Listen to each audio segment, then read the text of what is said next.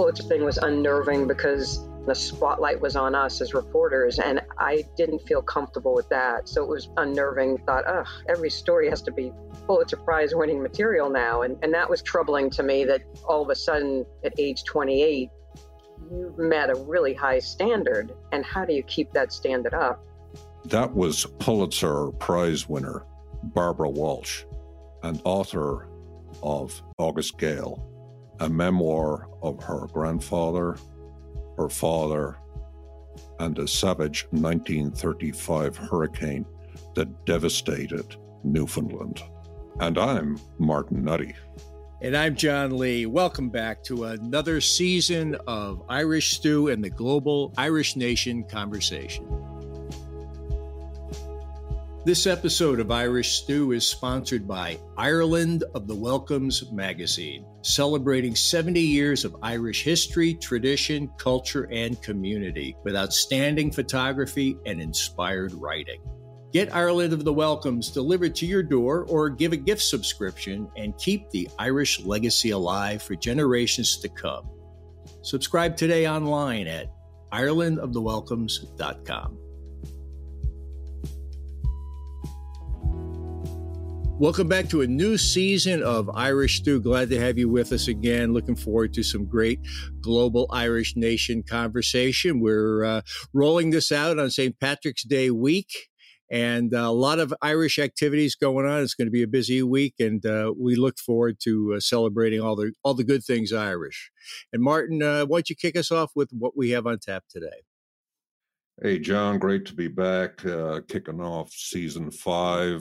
And uh, for our very first episode of this new season, I'm delighted to have a guest who is a journalist and an author. And while in her 20s, she won a Pulitzer Prize for reporting on a crime story. That story likely changed the outcome of a presidential election. And over the last 20 years, she has continued to report, but has also expanded her brief to writing children's books and a family memoir. Barbara Walsh, Tá fáilte rót godi on Podcréile. Welcome to Irish Stew. Well, I'm honored to be a part of Irish Stew, and I, I love the, the title of your podcast, and I'm Irish American and very proud of it. And so I'm thrilled to be a part of the show. So thank you for inviting me. And I don't know what you just said, Martin, but I assume it was nice and it was Gaelic. yeah, we had to throw in a couple of a couple of focal, as they say, a couple of words in Irish, uh, and simply it was uh, "Welcome to the podcast." Falta Godian Podcréile. Oh, wonderful. That's that's the Irish for podcast. That is the Irish for podcast. Oh, yeah, that's great. So um, I'm going to kick this off, Barbara, with a very simple question. Tell me about your first writing memory. Well, um, I don't know. I, would have to guess at my age, but I'd say maybe, gosh, nine or 10. My mother jokes that I never spoke until I was seven because I was the shy kid and I preferred the written word rather than the spoken word. And so I, I wrote a lot of poetry. Um, I wrote my uncle 12 page letters, and he thought, wow, this kid, she, she has a lot of time in her hands. But I just, I love to write. It, it was my kind of escape into my own little internal world and how I viewed things. And, and of course, I love to read too. So it was uh, those two things as I was younger really. Um, and I think I mentioned to you too before my Nana, who was my father's mother, Patricia Walsh, um, Patricia O'Connell Walsh, and she was a wonderful storyteller. So I, at an early age, would just sit at her knee, and you know, she could spin tales, of course, that I thought were fiction, and I would later learn in life they were not fiction, um, and they become you know part of a, a book I would eventually write. So um, writing started early, and then uh, you moved along and headed off to college. I think you studied journalism in college. Am I correct? I did. Um, you know, mm-hmm. my high school teachers encouraged me to pursue a writing career. And um, I thought, well, you know, what, what are the options? Teach writing or write? And journalism piqued my interest. I, I started this high school newspaper in Pelham, New Hampshire, and so I wound up at UNH and um, got a journalism and photography degree. And soon after graduating, I wanted to go to Ireland. That's where my ancestors were from, and I ended up. Uh, I think it was January '81, with a backpack, never been on a plane, got a one way ticket to uh, London with goals of ending up in Ireland. And naively, being a journalist, I thought, well, I'm going to infiltrate the IRA and write about them. this is my American dream that okay, I can I can do this. But of course, I land in London, never been on a plane, and the, and the little Bobby at the airport says, "Where you going, love?" And I'm like, "I haven't a clue." And I ended up a youth hostel, burning toast for a month. Uh. Um, but eventually, I made my way up through Wales and Scotland and, and caught the ferry um, to Larne. And the two truck drivers on the ferry said to me, "What are you doing?" And I said, "Well, you know, I'm a journalism graduate, and I'm going to write about the IRA. And they're like, oh, Jesus. You know, and, they, and, of course, they, they decided at 8 a.m. we needed a shot of whiskey to celebrate yeah. my going to Ireland. But they wouldn't take their eyes off me. They brought me to Belfast. They explained to me, don't speak. Um, and that was a time of still barbed wire and unattended cars and packages were blown up. And so they were just, um, they were from the South, but they were traveling through. And I had a family friends in um, Dublin the dad was teaching, and they said, We're going to bring you to their doorstep because they just didn't trust me. They didn't want to let me loose in Belfast. They thought you're never going to be seen again. And, and they're very kind gentlemen. I wish I could give a shout out to them, but they were they were like my guardian angels when I first landed in Belfast. Mm. The kindness of strangers. Right. And they knew. They're like, oh, God, this girl is trouble. We got to get her to a safe doorstep. Um, but that was my first introduction to Ireland. And I ended up in Dublin with this family um, and tried to find work and couldn't. And I decided, well, I'll take the train to Galway. You know, I preferred a quieter city and ended up working for the paper there, the Galway Advertiser, as a photographer and um, working in a, a home there, uh, kind of as light housekeeping. So I was scrubbing potatoes and starting the peat fire and making tea, which I was often cursed at as a bloody eejit because it tasted horrible to them. Um, but that was my first introduction to Ireland. That's a pretty authentic uh, experience when you're lighting the turf fire. You know that. Oh uh, gosh, uh... I mean, you're trying to light dirt, and I would use those fire starters, which were expensive. And the woman who was my age, we became good friends. She's like, "You bloody eejit." You know, why can't you light that? And I'd be like, because it's dirt. You know, how do I do this? Um, but I loved it there. I mean, I, I I had a lot of adventures and returned three times, and you know it was a wonderful, wonderful year for me there. You, you mentioned that in college, you part of your major was photojournalism, and your job in Galway was involved with photography. Right. It was a strange thing. I couldn't be a writer there because I had to be a part of the union, but I couldn't be part of the union because I wasn't an Irish. But for some reason, I could be a photographer. Mm-hmm. So I loved it. You know, I, photography is also um, very strong part of my background, and I, when I'm writing, I like to see things visually. So photography was similar. Um, and oftentimes later in my career, I would videotape things so I could be back in that moment and hear things and see scenes because to me that's the best writing is you know you want to put somebody right there with you um, and to, to hear things and smell things and to feel those emotions. So i often would try to my old video camera i'd be duct taping that and videotaping scenes and um, as much as i could to put myself back in that moment. But yeah i think photography you know as a writer it's it's the old adage is don't tell me show me. And so right, i think photography right. played into that because i I, I always want to create scenes in my stories. How, how you frame up the story, right? Right. It can make a big difference because depending on where the focus is. Right. And for me, the numbers, I mean, I'm, I'm not a math person anyway, so numbers kind of frighten me. But um, for me, you could tell me, you know, 3,000 people died of COVID, but give me that story. Give me that one family. Give mm-hmm. me that kid who lost both parents, or just, I want the human angle. I want the emotion, and I want people to be haunted by these stories like they should be. And people would often say, I cry when I read your stories. Well, I'm like, that's mm-hmm. good because I cry when I write them. I cry when I interview people.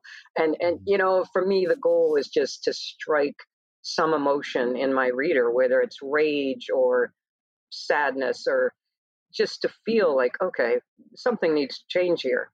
And, and to really make them remember that story um, because we are bombarded 24 7 with news and it's too much. But, you know, give me that one story that I'm going to remember. That's kind of an unusual perspective in a way in the world of journalism, where, as I understand it, it's often drilled into students that objectivity is primary, almost to the point that all emotion needs to be squeezed out. Your angle is obviously very different. Right. And I, I agree when you're doing a story that's pitting two people against each other or two two um, adversaries, you've got to obviously be fair to both parties. We all have biases. We all grow up in homes and we come from different places and it's foolish to think that we don't have a bias going into stories. But the biggest thing for me when I learned as a journalist is you've got to do a lot of listening. And going into a story, you think, okay, the story is X. But for me, as my career evolved, I soon learned, oh, that's not the story at all. And and I think that's the trick of journalism that you really got to be open to listening to people and understanding um, and not coming in with this preconceived notion that you're not going to let go of. And again, going into that bias of, uh, you know, I grew up Irish Catholic, and what do I know about other religions in my small town? But it, to me, the best part of journalism was always learning. I mean, it was just like every day you'd be learning new things. So that was a trick. But I, but I also acknowledge Martin that call it from my Irish roots that I'm an emotional person, you know, and the old you're not crying, you're cursing and fighting and mm-hmm. i mean that's me like i'm you know where i'm coming from like i'm not going to hide my emotions and i'm not embarrassed you know and i've interviewed people who you know have lost their son to suicide or you know lost their dad in covid and they couldn't say goodbye i mean i relate to my dad in, in hospice holding his hand and i we were there 24 7 for four days and, and it just killed me that these families couldn't be there so I put that kind of personal experience into my stories of, you know, good God, you know, if I couldn't say to, goodbye to my dad and hold his hand, how heartbreaking that would be. So I, I try to transfer my experiences, how they relate to the story. But obviously, I, I don't throw my dad in the middle. I did write an essay on that, but I, I, I just don't shut my feelings out because I also think one of my the Lawrence Eagle Tribune, they'd call me the angel of death. I mean, I could get anybody to talk no matter what the traumatic situation was. And I think part of the reason is because I would always go in and, and say, I'm sorry. You know, one, I'm, I'm one of six girls and I can't imagine what you're going through and, and being authentic. And yeah, sometimes crying during those interviews because, you know, if you don't cry, like you know i mean it'd just be hard for me not to show that emotion and again it's not it's not crocodile tears it's just the heartbreak of whatever i'm covering and people see that you care you're not just out there for this headline but i truly care and i, I try to put those feelings into the story barbara you just mentioned uh, the lawrence eagle tribune and of course that's the publication uh, where you ended up winning a Pulitzer Prize in 1988.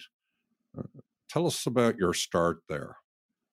Right. So I was in my mid 20s, um, hired by the Tribune, and originally, you know, working your way up, you're covering small town politics and having to sit through some god awful long meetings and saying, I hate this, you know, it's my job. But again, you know, the more you listen, you would always pick up a story. So eventually I was put on the William Horton Jr. story. And Horton, in um, 1974, he and two of his buddies robbed a gas station in Lawrence, Massachusetts. And Joey Fournier, who was 17 at the time, handed over all their money, you know, gave him the money willingly. And he was stabbed 19 times and his body stuffed in a garbage can. And so, of course, Horton and his two pals were put away life without parole. So that means you're never getting out. And so we learn in um, spring of 87, the Lawrence Eagle Tribune, which is right next door to Lawrence in North Andover or Andover, Mass. And we learn Horton escaped from prison. And we're thinking, well, how does that happen? I mean, he's in a secure prison, as he should be. And then we learn Massachusetts was letting killers and rapists out on the weekend, unsupervised. And the reason being, we eventually found out, is because that was as a result of rioting in some of these prisons. They decide, well, if we tell them behave in prison, we'll let you out on the weekend, again, unsupervised. Um, that would help control some of these outbursts in prison. Well, Horton, who was facing, you know, life in prison, decided not to go back during one of these furloughs. And of course, he went to Florida and eventually went to Maryland, where he assumed a new identity, worked as a landscaper, and then stalked this couple who were living together, this young couple, and surprised them, held them hostage, raped the woman twice, uh, tied the, the fiance up in the basement, stabbed him repeatedly, and they both would have died if not they escaped. And then Horton was in a car chase with police who captured him. Um, but it was just, it showed his mentality, and clearly he should not have been released unsupervised. I mean, it was just madness. And so it began a year long program of, you know, our newspaper trying to find out more about these furloughs. And of course, the prison system, you know, was under fire and people were outraged, you know, including police who had no idea about this program. Uh, meanwhile, we're writing stories every day. Massachusetts prison system is saying every other state has a similar furlough program. So after I called 50 federal agencies saying, Tell me about furloughs across the country, they said, We don't know. So I called every state in the country and said, Tell me about your furlough program. And do you let killers and rapists out on the weekend? And they're like, no, you know, like Massachusetts was the only one doing this. Um, mm-hmm. furloughs were designed for people getting out of prison uh, to look for a home or job, not for killers like Horton. So it clearly, um, you know, was a, a law that was put on the books that few people knew about and few people understood. And then during that time period, George Bush Sr., you know, was running for president. And all of a sudden, we're getting phone calls in the newsroom from this guy named Newt. And we're like, who is this guy Newt? You know, at the time, Newt Gingrich was not, you know, was well known. And they were very interested in those Horton stories. So we soon learned that that was going to be part of the national presidential debate. And here's George Bush talking about Dukakis letting killers and rapists out on the weekend. Um, so it evolved into um, quite the campaign issue, and there's uh, some commercials out there. The revolving door, which has Horton's face, and you know it was a very intimidating commercial. A lot of people said it was racist. Um, here's a black man who was accused of raping a white woman in Maryland. So it played into all those stereotypes. And uh, Bush's campaign manager, Lee Atwater, had said he knew Horton was gold for this campaign. And he said, I'm going to make Willie Horton a household name. And he did. Yep. And that really affected the election. And um, as we all know, Dukakis was not elected to serve in the White House that year. Yeah, so Mike Dukakis, of course, was the uh, governor of Massachusetts at the time and the Democratic nominee. Right. And as I understand it, in the summer of 88, leading into the election against George Bush Sr., he was leading the election, uh, the polling by something like 15 percentage points and ultimately lost by seven percentage points. Now, most political commentators looking back at that 1988 election believed that the Willie Horton ad changed the actual outcome of the election. Um, I, I, was interested to note that when you referred uh, to Horton, you referred to him as William Horton. And the use of the first name Willie in some respects was considered to be racist. Right.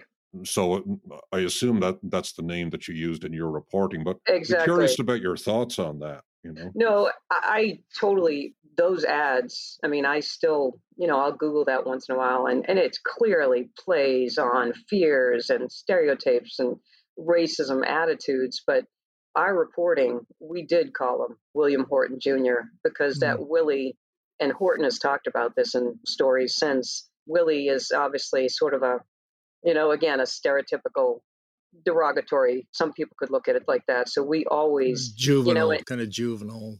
Exactly, like boy, you know, mm-hmm. and and so, yeah. but you know, it didn't matter if for our journalism, if Horton was purple, he was still someone that never should have been let out of prison to do these horrible things to this Maryland couple, and and it clearly exposed Massachusetts furlough program, which again our newspaper wrote about for over a year, and killers and rapists don't get out in Massachusetts anymore on the weekend. And, and, you know, that law was changed because of our coverage. So I, you know, I am proud of the work we did and and just explaining what's going on here.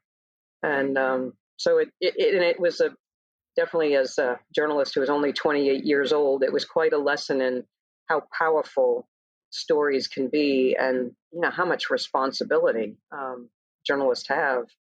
And i told martin the story when i was out i was sent out to cover the trial in maryland you know with horton who was accused of rape and attempted murder and you know the police car crash. And eh, reporters out there really didn't know much about horton. So i was the only one in the courtroom very small. And horton knew who i was because his family was sending stories that we had written so, of course, my editor, Horton, was convicted, and, and the judge out there, who was very quotable and on CNN often, said as he was sentencing Horton that tell Massachusetts don't leave the porch light on because, you know, William Horton is never coming home. You know, it, it was just classic. But my editor said, get an interview with him after the conviction. And I said, okay. And of course, they agreed, which is great.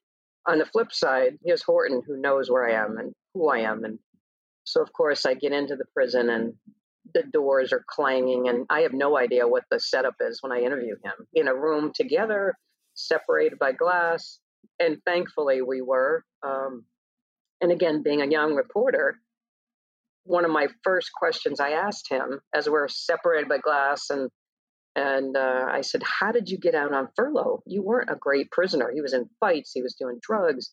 And he starts screaming and stands up and you know, is about to leave, and I'm thinking, oh God, I just blew it, you know. And I, I'm like, well, how's your family? How's your mother? You know, I was just trying to calm him down, and he had me rip up my notebook pages that I'd scribbled on, and um, of course, the interview continued, and he said to me, "I'm not a monster," and I'm quietly thinking, well, I, I beg to differ, but um, then it came around. I asked about furloughs again, and he exploded and was taken away screaming. So that was the last I saw of him.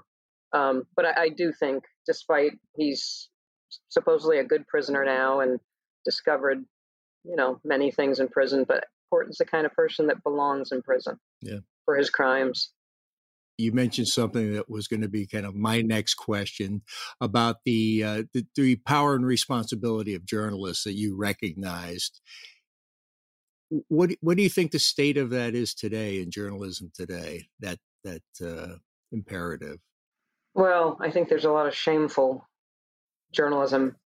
Um, and I won't, I mean, obviously, the, the recent case with Dominion suing Fox News and, and, you know, the recent reporting on that they privately thought, you know, this election, the big steal is all a bunch of garbage.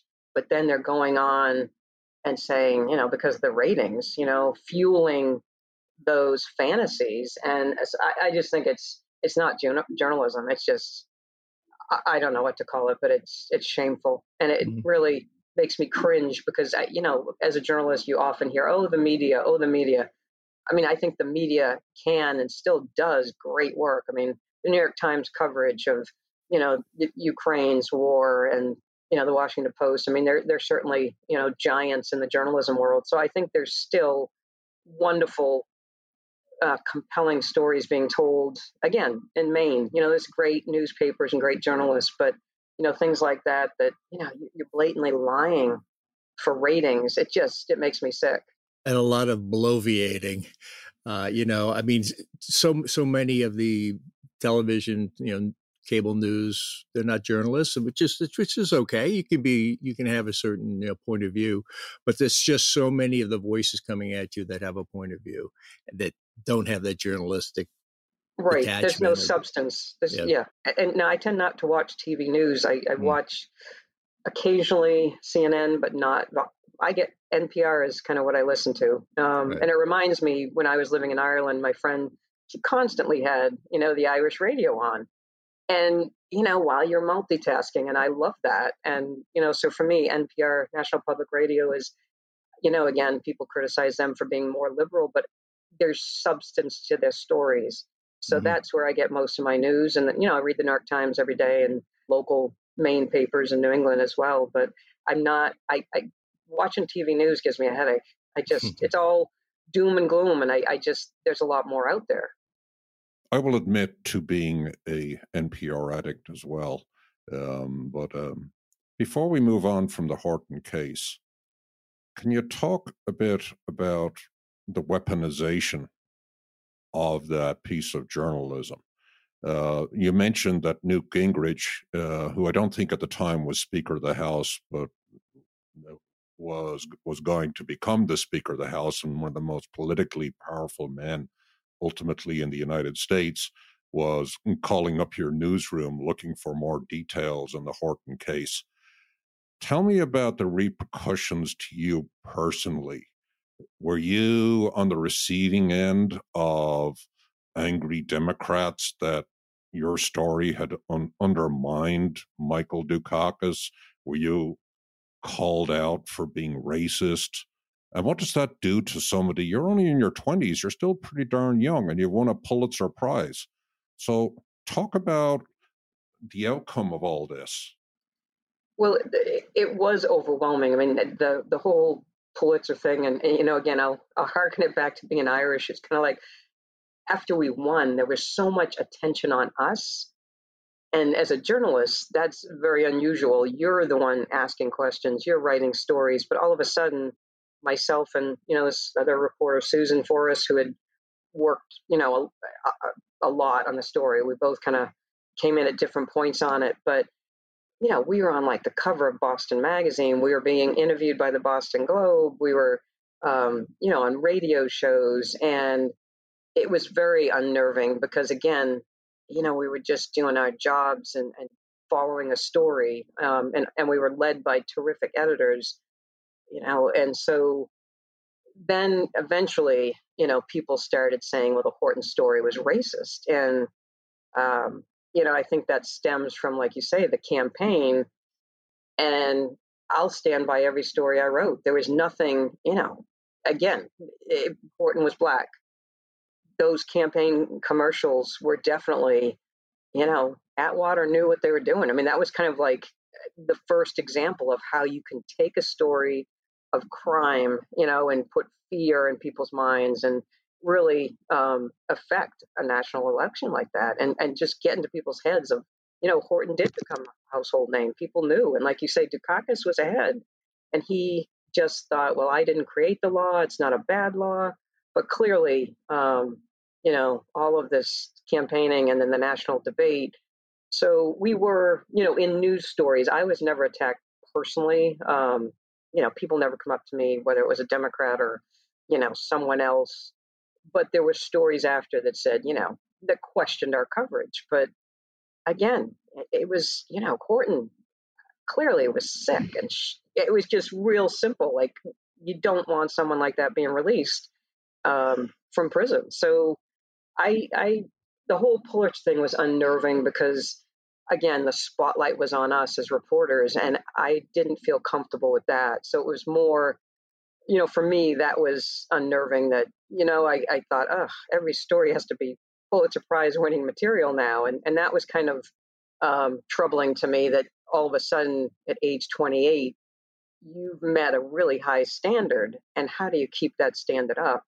And I, I certainly think through the years after that affected you know my stories I, I you know i always wanted to make sure they're accurate they were fair and and then i knew like the potential of how a story could change lives and laws.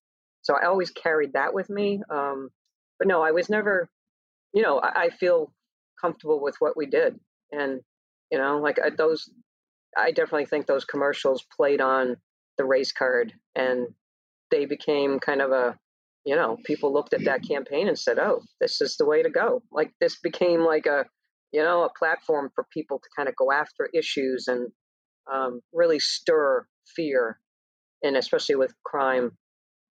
I'd like to uh, take you into the next section that we want to talk about is your book, your other kinds of writing, and as uh, as we kind of segue from journalism into the book you wrote, from the kind of objective viewpoint of a journalist to the more personal viewpoint of, to a certain extent, a, a memoir, a memoirist. Uh, one thing I picked up in in reading about you is it seems you have quite an aversion to deadlines. so, uh, so you you move from the deadline charged world of journalism to where you're putting the deadline on yourself. How, how did you make that segue? Well, the deadline thing is funny because any editor that listens to this podcast will be like, yeah, Barbara's a pain in the ass with a deadline. I always push deadline to the extreme. You know, there was there was a scene in the um, Lawrence newsroom, and this is back in the day. It was publishing in the afternoon, and there was a shootout on the streets of Lawrence, and so I had a phone to each ear from two reporters, and I'm trying to type on deadline. And this is in the old days when the, the newspaper was printed, you know, in that building, and the red light would go on when they started the presses. And so I'm trying to write poetic because, you know, I'm Irish. I want everything to mm-hmm. be pretty in my stories. I want the words to be beautiful. And I'm trying to write, you know, it was a beautiful morning in the streets of Lawrence and gunfire erupted. and I see the editor who looked like Lou Grant and was just as tough coming out of his newsroom, I mean, his, his office, and he's like, the red light's flashing. And he's like, Walsh. And I'm like, what? He's like, what the hell are you doing? The presses are going. We got to write this. And he's like, there was a shootout on the streets of Lawrence today, period you know, one person was shot, period. Police have arrested two men, period. No other details are known, period. Send the goddamn story, you know, and I'm sitting there like, okay, boss, you know, but it, deadline, I always, I have, I guess I'll admit, I, mean, I, I want my stories to be as perfect and as powerful as they can be. And so I agonize over every word. And so in college, I missed uh, a magazine writing deadline. And this was back before cell phones and internet. And I thought, well, I had a few more days to finish my magazine story. I turned it in. The professor said, I'm giving you an F. Grades are closed. And I looked at him like, you know, and I'm a junior and writing journalism major. And he said, you know, maybe you ought to pursue photography instead. And I walked out of there like, I just didn't know what to say. And my dad told me, he was like, you're a writer. You have a gift. And if it wasn't for him, I don't know if I would have continued because my confidence was shattered. But that's where the deadline phobia comes in. Mm-hmm. Not that mm-hmm. I don't like to push deadlines, but on top of it, you know, I, I missed a deadline. And here's a professor saying, you know, maybe you ought to pursue photography instead. And so that was always in the back of my head. Um, but it, it's kind of parallels with I want every story to be, you got to literally rip it away from me you know, and I've had many editors screaming at me like, you know, that's it, finish the goddamn story, you know. So I, and then you know, segueing to books, um, the August Gale, which is you know, I've written children's book, but that's my you know nonfiction, kind of like the Perfect Storm, um, and and as Martin said, memoir. I'd been writing stories that took me a year, like, you know, a series about alcoholism in Maine or domestic violence or teen suicide, you know, all uplifting things. But as I explained to my daughters, you know, there's always there's always good things. There's always change when you write about, you know, dark stories and awaken people to what's happening. But anyway, my I'd seen the perfect storm and I knew I was like, I want to write stories like that. I want to write a book. And so when I told that to my dad one night, he said, You have a story like that in your family. And he starts telling me about my ancestors in Newfoundland, which I had never known anything about because my dad's father, who was born in Marystown, um, abandoned my dad, my uncle, and Nana twice. So he never spoke about him. And I was 18 before I realized, you know, I'd say, Where's grandpa to my Nana? And she'd say, He's dead. When I was 18, my dad said, No, he's in California with another family. So, but it was dropped, you know, nothing was ever spoken again until this night when I said to my dad, I want to, I want to write books. And he said, You have a story like this in your family. And then he agrees to, to contact the Newfoundland family. And I'm like, What? Ambrose's family? You know, like all of a sudden I'm just stunned.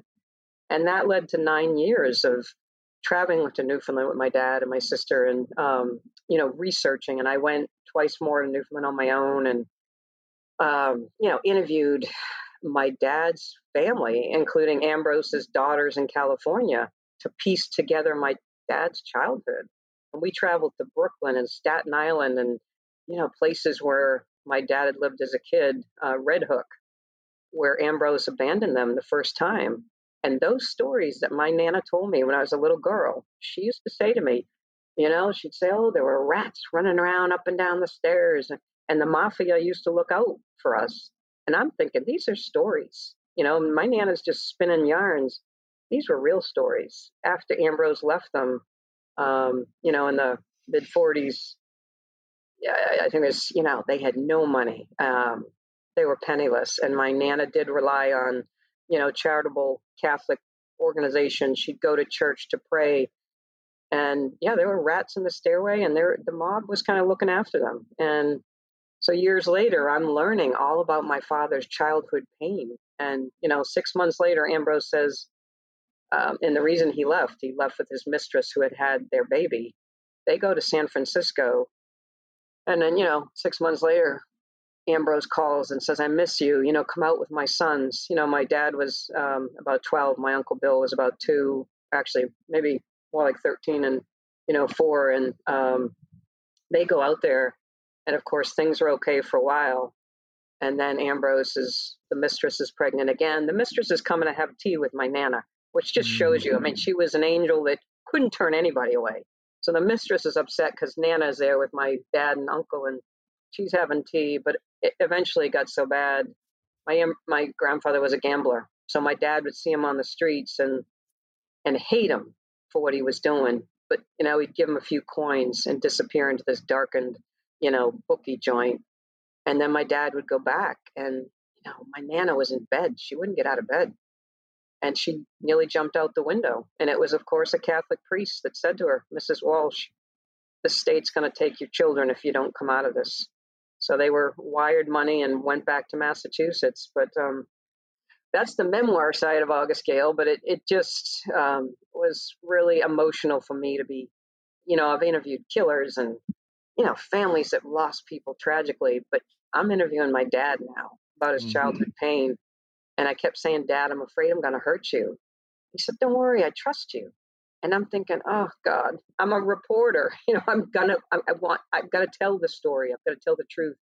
And uh, so the other flip side is the Newfoundland piece, which is, I like to say the book is about two storms: the family storm and the Newfoundland storm, which in 1935, an August gale roared up the coast, and the, the dorymen, the fishermen, my great uncle Captain Patty, who again, all these Irish people um, went to Newfoundland, and so many of my ancestors um, came over and you know became fishermen there.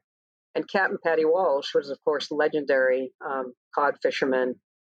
And this particular storm, there were two ships going out. He was with his sons, who were 12 and 14, and a crew of four other men. And then there was his son James, who was captaining his own ship for the first time.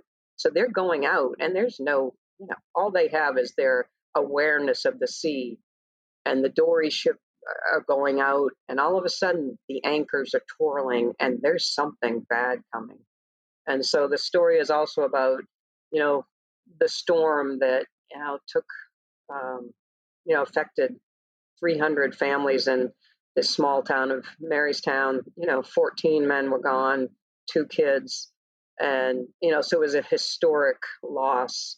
And so I went out to interview, and and it was just incredible. Um, you know, interviewing people about that gale and and sort of the waves that come over the mast, and very few survived that storm. So that was my, you know, like you say, it took me nine years to write it because I was working full time as a journalist with young daughters, and but it was probably the most emotional story because it was my family. Talk to me a little bit about the linkage in your book. So you tell the two stories in parallel. You tell the story of your father and his abandonment by his father, your grandfather, Ambrose. Uh, your father is Ronnie. Um, and the storm itself. Do you see any linkage between those two things? Because in the opening phase of the book, you talk about your grandfather being, I believe, in Brooklyn and a sitting on a bench and seeing a newspaper twirling around in the wind.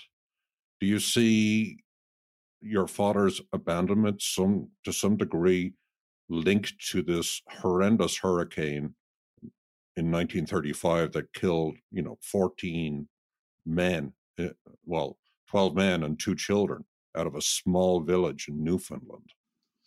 Right, and and people have asked, and my grandfather was dead long before I started this story, so I could never ask him. But people and I speculated too, and I don't want to give away too much in the book, but Ambrose did lose his brother, his nephews, his cousins. He lost. I mean, Marystown was, you know, village of 500, and 42 children had lost fathers in this storm, and it was just eh, crippling to that community and, and the grief. So Ambrose, here he is, and you're right. He's on a pier in Brooklyn, and this newspaper is just twirling at his feet, and he reads the headline, and this was a real paper that I later found in archives. You know, you know, several feared dead in, you know, Newfoundland. And he knows his brother, Captain Patty, who was sort of like a father to Ambrose, is out in that storm. He knows, you know, Patty's sons, three sons are out in that gale, and he knows his cousins are out there. And his, um, so I think the pain from that storm, you know, clearly was something that probably affected Ambrose all his life, that huge loss. And he couldn't afford the money to go back for any of the wakes or the funerals. So that's also, you know, I think a wound that never healed. He was never able to say goodbye. Um, so I, I, definitely think it affected him, um, that storm. And it, and it was entwined because, you know, as my dad grew up and the pain of, you know, his hero was Ambrose. Ambrose abandoned him twice, and, and then he saw the pain that his na- his mother went through. So it, it, you know it kind of reverberated through generations, and you know, it's kind of, I believe it was fate that I was supposed to write about this. You know, I, I went to Newfoundland to search for my grandfather, who I'd never met and never seen pictures of until I started research on this book. You know, there's a, uh, you've you've spent time in Ireland and you spent time in Newfoundland, and we know there's a very strong connection between those two areas. Did you did it feel like an outpost of Ireland in some ways? Oh, it did for sure, I, and which I love because I felt like I was right back in Ireland, and you know, it just the way they spoke, it was the sing song kind of lyrical Irish and the hospitality. And of course, everyone knew we were coming to this small village. You know, I mean, Marystown is still, you know, not that big. I mean, obviously it's grown, but it's um, not an easy place to get to. It's down on the Burin Peninsula, but the minute we pulled, and of course our relatives were waiting for us. We were staying at their camp, and and so they people in that community, I all knew we were coming, and we all look alike, you know, the dark hair and the mannerisms. And so, of course, you know, we pulled into town, and of course, en route, you're going down the, um, yeah, nothing but scrub brush. And, you know, my dad's like, where the hell are we?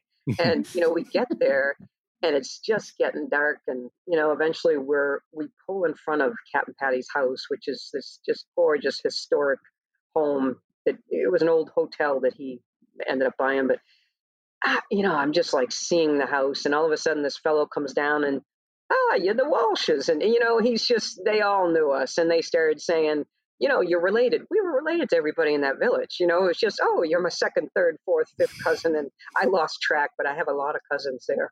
And, but the hospitality, you know, the, the Brentons who took us in, our relatives, and they couldn't do enough for us. And, um, and so it was sort of five days of crazy nonstop interviewing, but um, I felt like I was right back in Ireland. And you know, again, they in Newfoundland they say "welcome home." And my dad kept saying, "This isn't home," but to them, it's it's our home.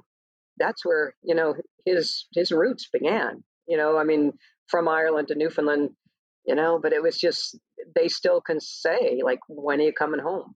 And I've been back several times, but I love it. You know, and of course my my cousin Jack Brenton took me one night to St. George's Street and um, St. John's, which is a fabulous city. And of course, we, you know, lots of Irish music everywhere, and we're out far too late, you know, eating French fries at, I don't know, 2 a.m.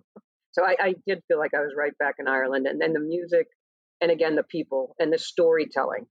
Um, I just, and the music, it, it's just everything. I, um, I love going there, and I'm due for due for a, a trip back there and a trip back to Ireland as well.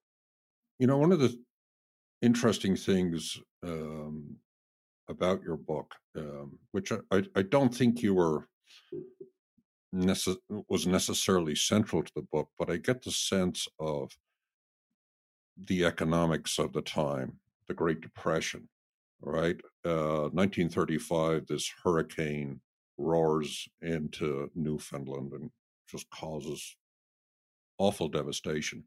But your grandfather Ambrose is also working down in New York in the 1930s.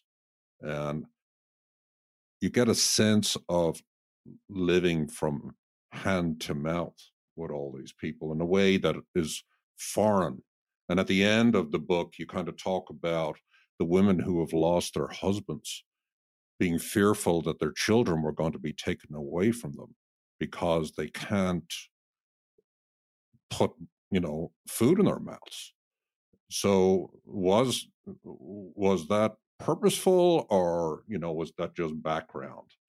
Well no i mean it paralleled the story of these women in the village who suddenly lost you know their husbands and they had you know five kids or whatever and, and they would say i mean and back then you know 1935 you weren't getting too much money from the government to help you out so they had to rely on you know the vegetables and, and any fish they could get but you know when when the constables would come around and you know the women would put boiling water on the stove and say oh no dinner's cooking. I mean there was nothing to put in that pot. And the constables would say we're going to take your kids. And you know they'd say no they're going to die here before you take them you know and, and some kids did end up in the orphanage but it paralleled kind of what my nana was going through. I mean she you know in red hook just no money um, and really struggled you know relied on charities and tried to work herself and then again in california i mean she's in, in a place where she knows no one and trying to figure out how to feed her sons and and deal with her depression and um, so I, as I was writing the book, it paralleled, you know, here's my Nana in a strange place all alone. And, you know, her husband abandons, abandons her again. So, but the men, you know, lost at sea, obviously. I mean, that wasn't their choice to, um, you know, die there. But it just the struggle, as you say, Martin, times were tough. I mean, it was just after the Depression. And, you know, in that small village of Mar- Mar- Marystown, there was not a lot of money anyway and you know for my nana you know being a single woman in the 40s you know that's that's not that wasn't common and so and you know i related to you know these women struggling somehow to feed their kids and and try to fend off the government just like my nana. I mean that priest said we're going to take your kids. You don't snap out of this. And you know you, so it, it, and again it was always family. Like that village people tried to help one another. And um, again i don't want to give away too much but Captain Patty's wife, she lost a husband and three sons. And, you know, the, those stories, I mean, I was interviewing people in their 80s and 90s. And of course, I had to do a lot of shouting, you know, just shouting at people there say, what? But the stories, they all remembered Captain Patty's wife, Lillian, just screaming, just, you know, for nights on end.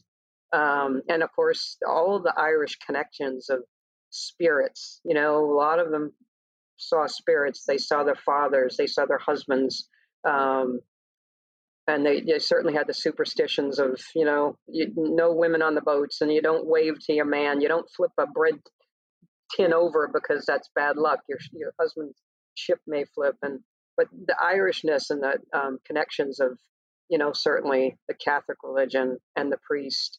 And that was another um, thing, the priest having to go knock on these doors in Marystown I mean, literally, and and say your your dad's died, your your son's died, you've lost three sons and a husband, um, and it was just um, just incredible for these women, like you say, to somehow persevere, and they did. I mean, most of them, you know, they found ways to feed their kids. Is is there any kind of uh, memorial uh, in the town now? A plaque, a statue? Well, they're working on, and and this is hmm. something hmm. I need to check on because they were working on a memorial with all the names that were lost mm. um, because it is it's, it's Marystown, and I was trying to urge them to do sort of historical markers around the community as well. Like you know, here was Captain Patty's house, and um, you know, just because back in the day, you know, they, schooners and dories just filled that bay um, in Marystown. It was just um, that was their livelihood, and and cod was king. You know, they would come home and and like I say, Captain Patty was, you know, he was, they're all Irish Catholic, and the men would bring their rosaries and um, holy water. So when the waves would rise, they would throw that into the sea to calm them. But Captain Patty would climb to the top of the mast and shout at God, I'm not afraid of you. And, and here's these Catholic fishermen saying, Come down, Patty. Um, but but the storytelling of, uh, to me, the the connections of you know fishermen in Ireland and fishermen in Newfoundland, and um, you know, is all very rich in similar themes to me um, of ties to religion and superstitions and you know the spirits. Um, so, like I say, some people believe in that and not. But it, I didn't want my book to read like a Stephen King novel, but it, it, it seemed like a fair amount of people felt the presence of these lost men. Well, the the memorial and the historic marker sound like a great idea, but until then, there is a there is a m- monument to to that in your book, August Gale. Uh, as we get to this point of the program, unfortunately, we have to close with your Seamus plug. What should our listeners do for you? What where should we direct them to? Well, of course, I, I would love for them to read August Gale, and I still do many book talks and Zoom. I do book clubs and so forth. But my dad, who has since passed away in 2016, before I even started writing the book, you know, we were all familiar with the stories and the scenes and convinced this is a movie. It's dramatic, it's emotional, it's visual, lots of great, authentic, true characters. So my dad picked Paul Newman to play him. And of course, my sisters were, you know, talking about different characters to play them as well. But my dad, who was one of my biggest fans and promoting the book and handing out bookmarks, we always said, we're going to get this movie made. And so I written a movie script. It's not my forte, um, but I am continually trying to figure out ways to get this on the screen. And potentially, you know, people say, Barbara, maybe it's better on Netflix because it the book does go back and forth in time which you really can't do much of in a movie. You don't want to confuse visu- visually. Um, but so that's my my shameless Seamus plug is I want to see August Gale on the screen, and whether it's a movie or streaming Netflix, Amazon Prime, everyone that reads the book is just like this would make a great movie. I mean, it's not just me; it's it's just kind of visual and dramatic. So that's one of my goals, and being Irish and stubborn and I won't give up on it. Uh, we, we have some filmmakers in our Irish Stew alumni uh, roster. Let's see what we can do. That'd be wonderful. We'll get you guys out there in dories. Absolutely. Extras. We'll, you can be fending off the storm. We'll be extras. And so, with that, uh, Barbara Walsh, I would like to thank you for taking the time uh, to sit with us and tell us something about your life story and your wonderful memoir, August Gale. I love the book. There's a lot more meat in that book that we didn't even get to touch upon, uh, but you got to keep something fresh. But it's been a real pleasure um, hearing about your story. Um, we look forward to seeing a version of this story on Netflix. So, any listeners out there, uh, if you know somebody that is in the movie making business or trying to get uh, or familiar with how to get a great story on Netflix, here's your opportunity to work with a Pulitzer Prize winning journalist. So thank you, Barbara. I look forward to speaking again. Thanks, Barbara. Thank you. You're wonderful. And I will certainly be a loyal fan to the Irish Stew. You know, Martin, uh, Barbara was talking about the sort of the Irish spirits that she was uncovering in her book, August Gale, the way they look back and they saw their ancestors in their time of peril. You know, when she told an earlier story from her career, I think she found a couple of other Irish spiritual entities when she was on her way to Belfast to infiltrate the IRA as a journalist. And two folks she met on the boat sort of took her under her wing and kept her from harm's way. I think they might have been spirits as well. Sometimes you have guardian angels around you and you don't even realize it. I think that particular story is a testimony to how welcoming people can be of Irish origin. And indeed, anybody that has any understanding of Irish history understands the hardships that Irish people have faced over the course of their lives whether it is in Ireland, whether it is immigrants to the United States or, in this case, immigrants to Newfoundland. And that kind of welcoming hospitality that you see all the time from Ireland certainly resonates with me. Yeah, it was great to uh, be able to dip our toe into that global Irish outpost in Newfoundland, and hopefully we'll go back for more. I'm looking forward to that and delighted to have our first Pulitzer Prize winning journalist on Irish Stew.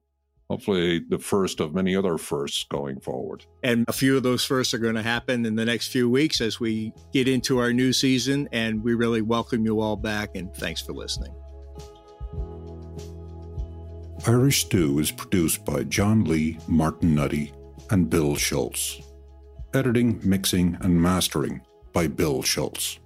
Music on Irish Stew was composed and performed by Rosa Nutty, with Donald Bowens on drums, Cathal O'Riordan on bass and synthesizer. For more on Rosa Nutty's music, please visit rosanutty.com.